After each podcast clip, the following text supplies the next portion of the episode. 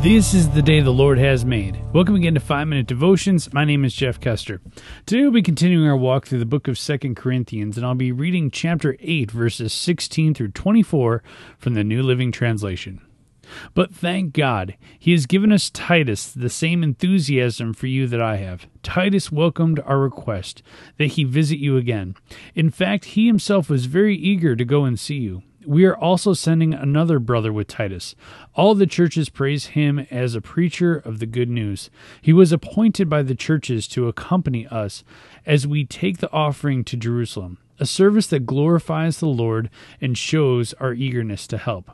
We're traveling together to guard against any criticism for the way we are handling this generous gift. We are careful to be honorable before the Lord, but we also want everyone else to see that we are honorable. We are also sending with them another of our brothers who has proven himself many times and has shown on many occasions how eager he is. He is now even more enthusiastic because of his great confidence in you. If anyone asks about Titus, say that he is my partner who works with me to help you, and the brothers with him have been sent by the churches, and they bring honor to Christ. So show them your love, and prove to all the churches that are boasting about you is justified. As I read this passage, I think about the book by Erwin McManus called The Barbarian Way. And in this book, Erwin describes young Christians as the most energetic of Christians. They they don't know a whole lot about the Bible. They they haven't been in the church for very long, but at the end of the day, they know that Christ died and resurrected uh, just for them. And they're so excited about this newfound faith. They go out and they tell everybody that they can about Christ. And I think that that is what Paul is saying about Titus here. He's saying that Titus might not know a lot, but he's really enthusiastic, and you guys need to listen to him because he's so eager and so willing to talk to people, and he's just so excited about God. You know, I've been in ministry for a really long time. It, it, seems like ages. But I, I, think about the kids who have gone in and out of my ministries and programs, and, and I, I'm reminded of a couple that, you know, as I think about who brought the most friends to Christ, who brought the most kids to various youth events and stuff like that, and who was really effective when it came to talking to others about Christ. And at the end of the day, it was a lot of times it was the kids that didn't know a whole lot about God, but they were just so excited to share this newfound faith that they had. It's almost like they were free because, in a sense, they were.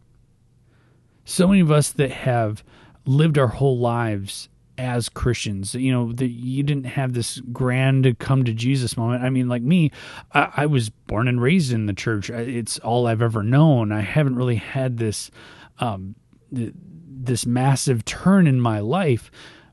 And so for me, I've never really had that massive enthusiastic moment where I came to Christ and, I, I was finally free from all this. But it so happens that there are so many people, so many uh, neighbors, so many students, so many people around us that are hurting, that don't know Christ, that need to hear about that freedom. So I know some of us that are listening to this aren't new Christians, but we need to have the enthusiasm that young Christians have we need to find that fire again. We need to go out and we need to tell other people that Christ is risen. And because he's risen, we can have eternal life with him. You know, Easter is just around the corner. This is the last uh, Bible pa- passage that we're going to talk about before Palm Sunday, and, and we're going to get into some different stuff next week. But this is something that we as Christians should be excited about. But so often, it's just, oh yeah, Christ died for me. And that and it's just become a mundane part of our lives. But as Christians, we need to find that fire. We need to have a revival in ourselves to become like young Christians again and get excited and be like Erwin McManus says, barbarians and go out and not be restrained by, you know, what the what we should do is acceptable is we we need to be young Christians and tell others about God and be unapologetic about it. There's no right or wrong way to tell somebody about Christ. and tell about what He's done in your life, how He's changed you. We all have our own unique story, and it's time we told it to the people around us. Let's pray. Heavenly Father, thank you so much for calling us to be your children. So many of us have been Christians all of our lives, and there are others of us who have recently become Christians, or maybe halfway through our life we became Christians.